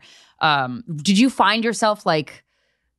Because I'm always I always wonder what it is. Um, because I've I've been in a relationship that was like lightly emotionally abusive, but not not like to a to a degree where I was being like name called often. But um, Oh yeah. uh, like when it happens, do you know right away that it's wrong? Are you just is it confusing or I what's your reaction? I almost uh I in the first while of the relationship, I almost felt like I had to make something up to him because I knew what I had done had hurt him so badly and I knew his Ah. family history and I knew that those were his demons that like what I did was probably the worst case scenario for him because of what his mom had done to his dad.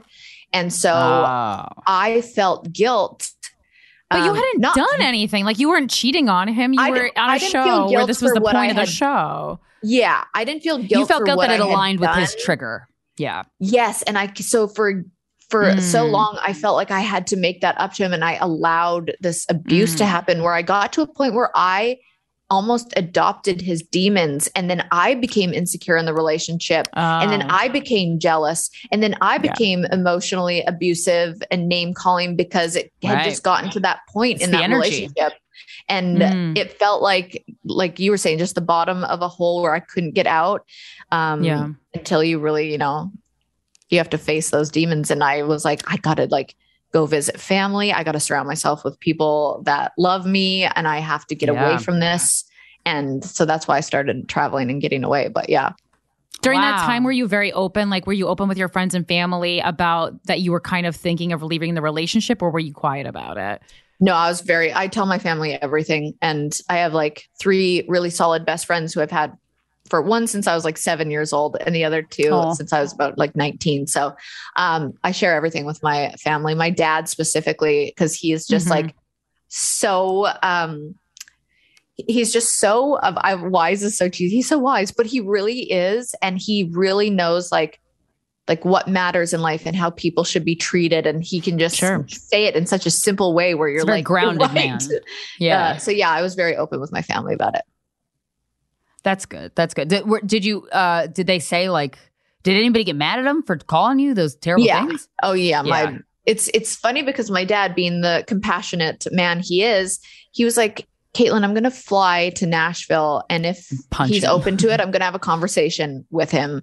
Um, because he's like, I've learned so much through, you know, a divorce and relationships and just through living life and making mistakes and feeling and so he flew there he flew to my house and had a conversation with him.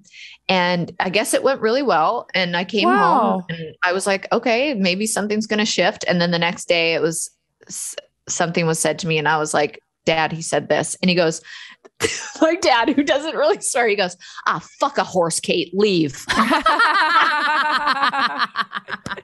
died. I was like, what? Oh, your dad's so sweet. He's the best. so. That's very A- like AA meetings are like this. It's just like the the AA rules and the handbook and stuff. It's very rooted in like love and kindness and like gentleness. Exactly. And because I was Yeah. like, would your dad go down there and punch him in the fucking face? No, he had a conversation with him like an adult. That's really nice. That's nice. Yeah, yeah, so cute. Fuck a horse. Well, I like what you said about uh, adopting another person's demons because I think so often that happens in relationships. And I was like thinking it back to other relationships I've had. Where, do you remember any other relationships where you adopted someone's demons?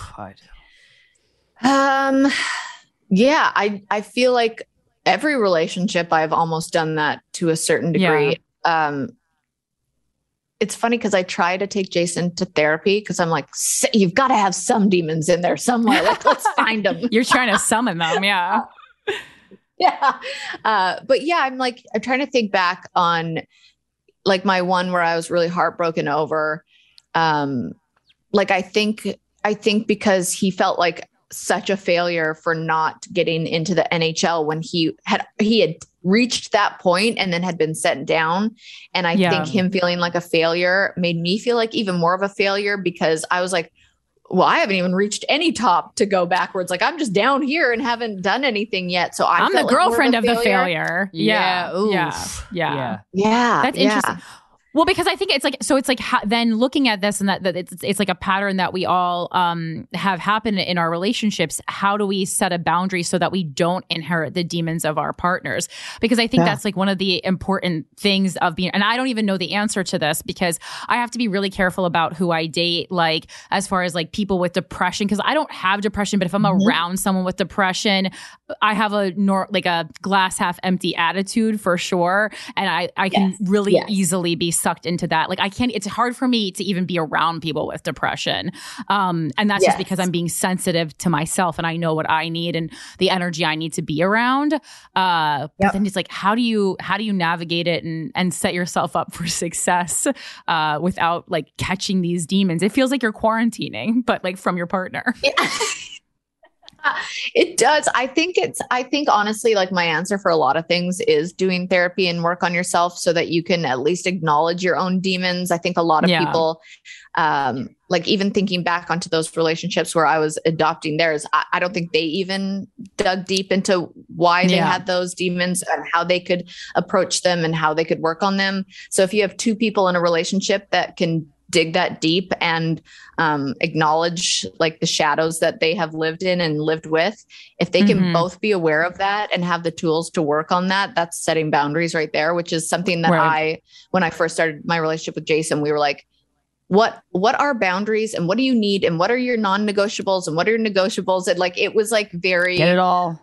Yeah. it was almost Talking. like business transaction before we That's started great, It should be though. Yeah, it's nice but it because then be, yeah. before you really fall for each other, it's like, hey, let's talk about these logistical things that are important to us in a relationship. And it's and it's Yeah. it's, it's such a comfortable time to have that conversation because there's the stakes are kind of low because you're not like fully in it yet. And so that's like the best time, in my opinion, to have that convo. Yeah, that's why I love Yeah. this podcast because like so many times, like a colleague who I'm like, oh, I might have a little crush on them comes on the show, and then we kind of unpack how they act in relationships, and immediately I'm like, no, Nope, never mind. no way, Reverse that. absolutely not, and like they never needed to know. I never Yeah. had to go through the experience, so Um, what's Right. valuable to you um, in a sexual relationship? Like, what do you prioritize? What do you value? Um, and yeah, Um, I think again, it's probably a simple answer, but it really is communication because I have I'm blanking on the word of it. It's like I have anxiety around things going in there, whether it's doc a doctor, um, Oh. like anything, even a tampon. I like I cringe and I clamp up and it hurts me and I'm like Mhm. ah, so I have to be able to have the conversation to say like it's not that I'm not enjoying this, but it's going to take me a second to get into it. right, Um, right. So I think to me it's important to be able to have that communication with my partner to be like, you I cannot just be a hole to you. When you are feeling like you want to have sex, like we're, we're going to have to set the mood. Um, I'm going to have to feel comfortable and we're going to have to like really talk and ease your way through that. Otherwise I'm, I'm just, it's not going to be enjoyable for me. Oh yeah, absolutely. Uh, and yeah, How are you able to have sex then with cameras like around, uh, like around you, or even because I know like the cameras aren't in the fantasy suites, but it's just like there's still, it's still a very feel. I imagine a very public place to be having sex. I mean, I was in such a dark place Okay. in- during the end of that season. Yeah. I was you're, like, I was forcing yourself. Like just yeah, I I honestly was like, I don't even know where I am, who I am. Like I, d- I I couldn't talk yeah. to my family or friends. I had I mean, nothing was sleep grounding me. deprivation. Sleep deprivation is Yeah, a war every- tactic. So It honestly felt like um I I don't even know how to explain it. It just it it felt like um you know it was set up so beautifully there was a nice pr- we are in a castle in ireland with a fireplace roaring and like a bottle of wine and like a Oh. freaking bear rug like so it was like Whoa. the mood was set Okay. Okay. Jesus Christ. But if you had no energy for it, you're like, oh man, this is like a this Yeah, is a like, princess I'm scene, and. I'm so tired. exactly Damn. Uh, how how d- how does the internet still get at you for stuff, or like how do you how do you balance that? How do you balance the intake of social media or like the intake of feedback? Really?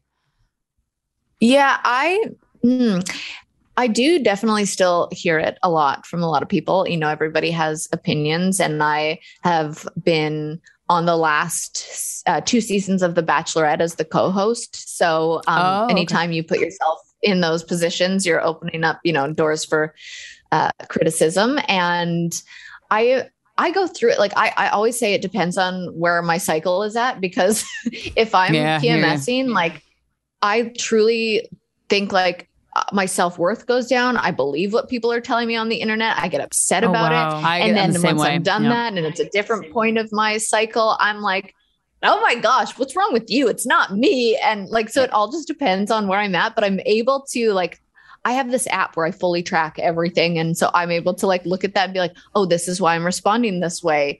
Um, and knowledge is Yeah. power. So I'm like trying to like empower myself through where I'm at on my cycle with how I deal with relationships, with Instagram, with criticism and all of that. Do you Yeah. still run your own Instagram?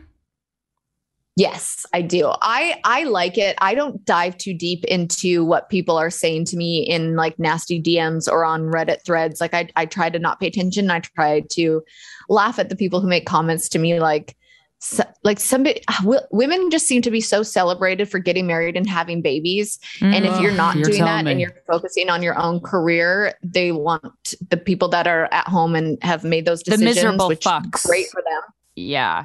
they just they come at you and they're like aren't you supposed to be planning a wedding and like you're getting older like how, aren't you i thought you wanted a baby and i'm like we can be celebrated for actually working really hard on a career right now um i froze my eggs i'm doing fine Well, shut the fuck up. Also, like how ugh. old are you, Yeah. if you don't mind me asking? I'm sure it's out in the public anyway. How?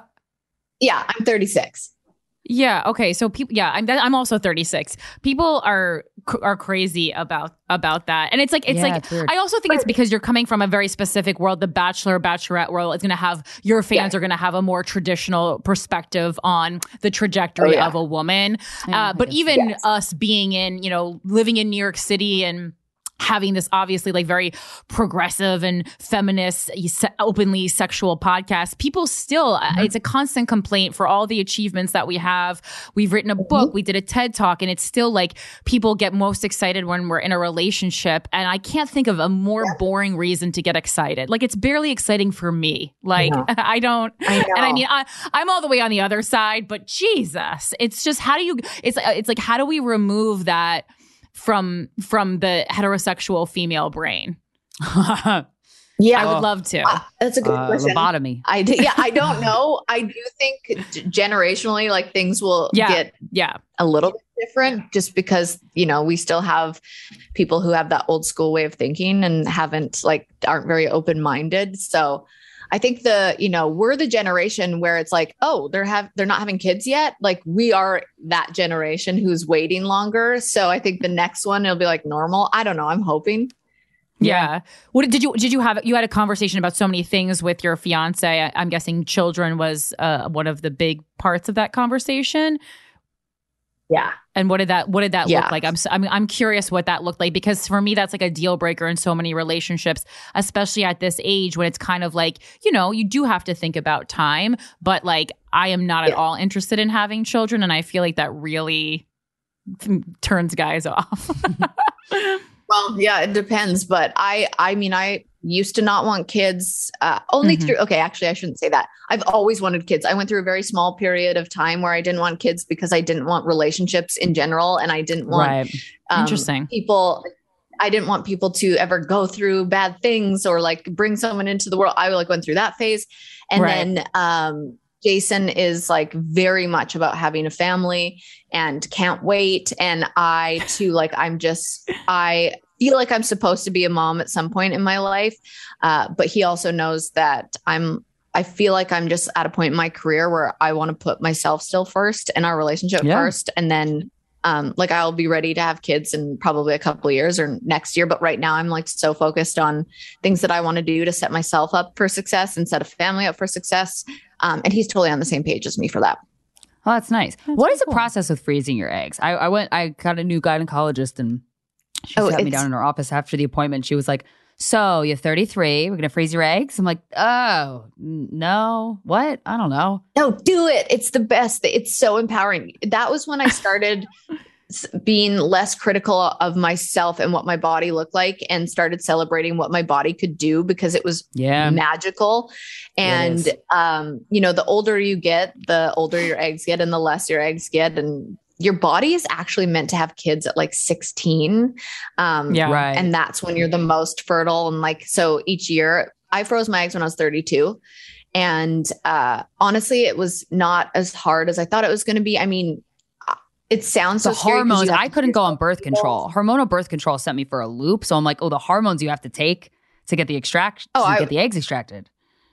Yeah, I was not okay for like three weeks, but like what's three weeks compared to like, True. you know, feeling that, um, that almost Safety insurance.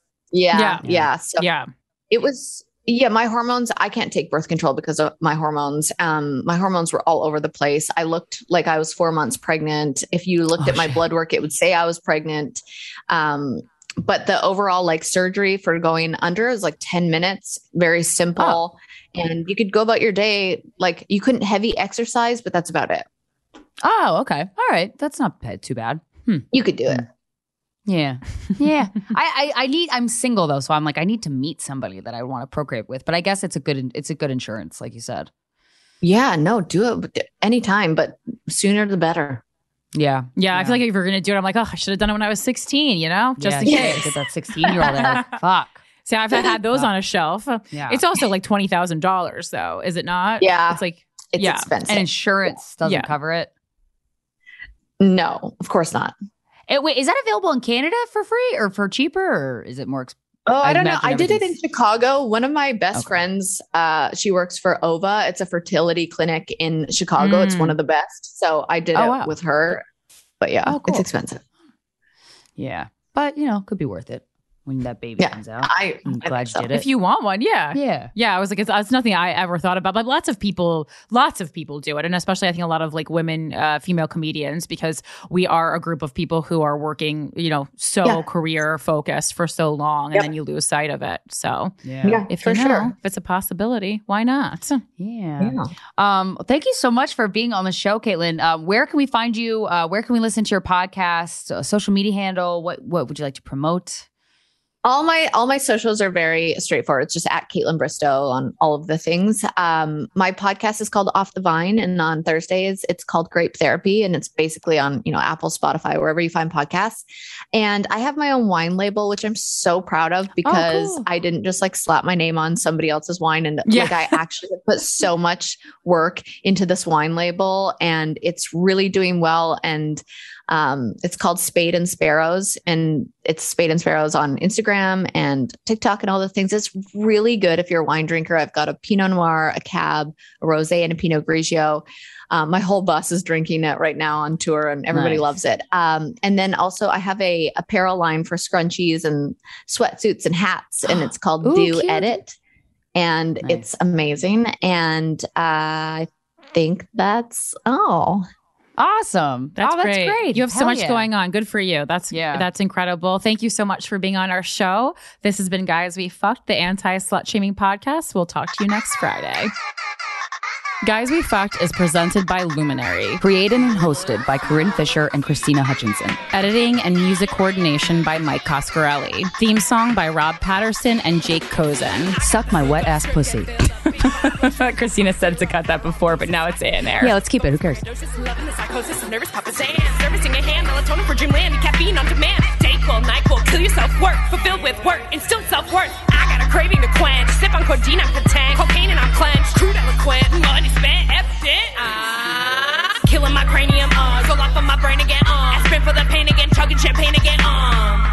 Lives are lies. Drink chloride, pesticides. Doctors dealing in disguise. Getting high just to survive. Peyote, rainbow roads, LSD. Meeting the almighty on DMT, XTC, THC, ADD, ICT. Benzos to breathe, bottles of sleep, shut off your brain, the brain needs to sleep.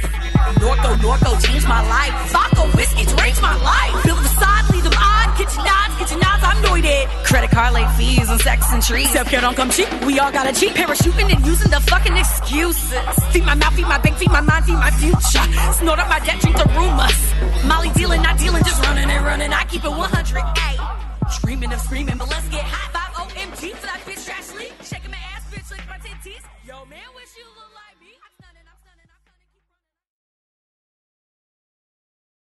The following is a high five moment from highfivecasino.com. I won! Yahoo! Private, put down your phone. This is the Army. Sarge, High Five Casino is a social casino. It's on your phone, goes wherever you go. I win free spins, cash, prizes, free daily rewards, over 1,200 games. I won again. Platoon, present cell phone. High five. High five. Casino. Casino. Win at High Five Casino. High Five Casino is a social casino. No purchase necessary. Void where prohibited. Play responsibly. Conditions apply. See website for details. High Five Casino.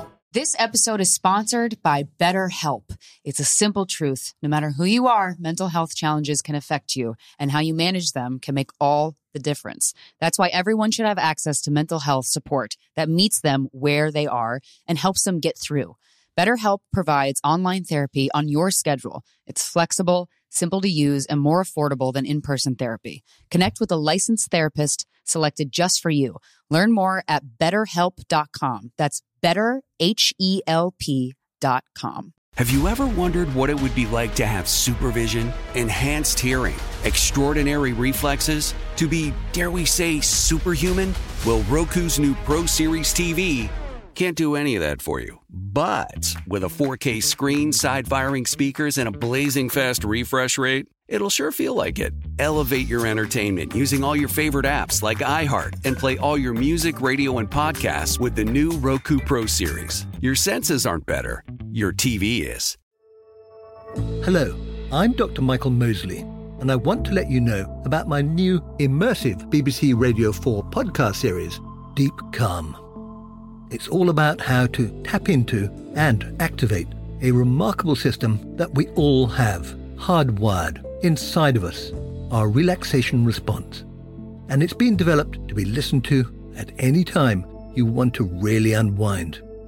I hope you'll listen wherever you get your BBC podcasts.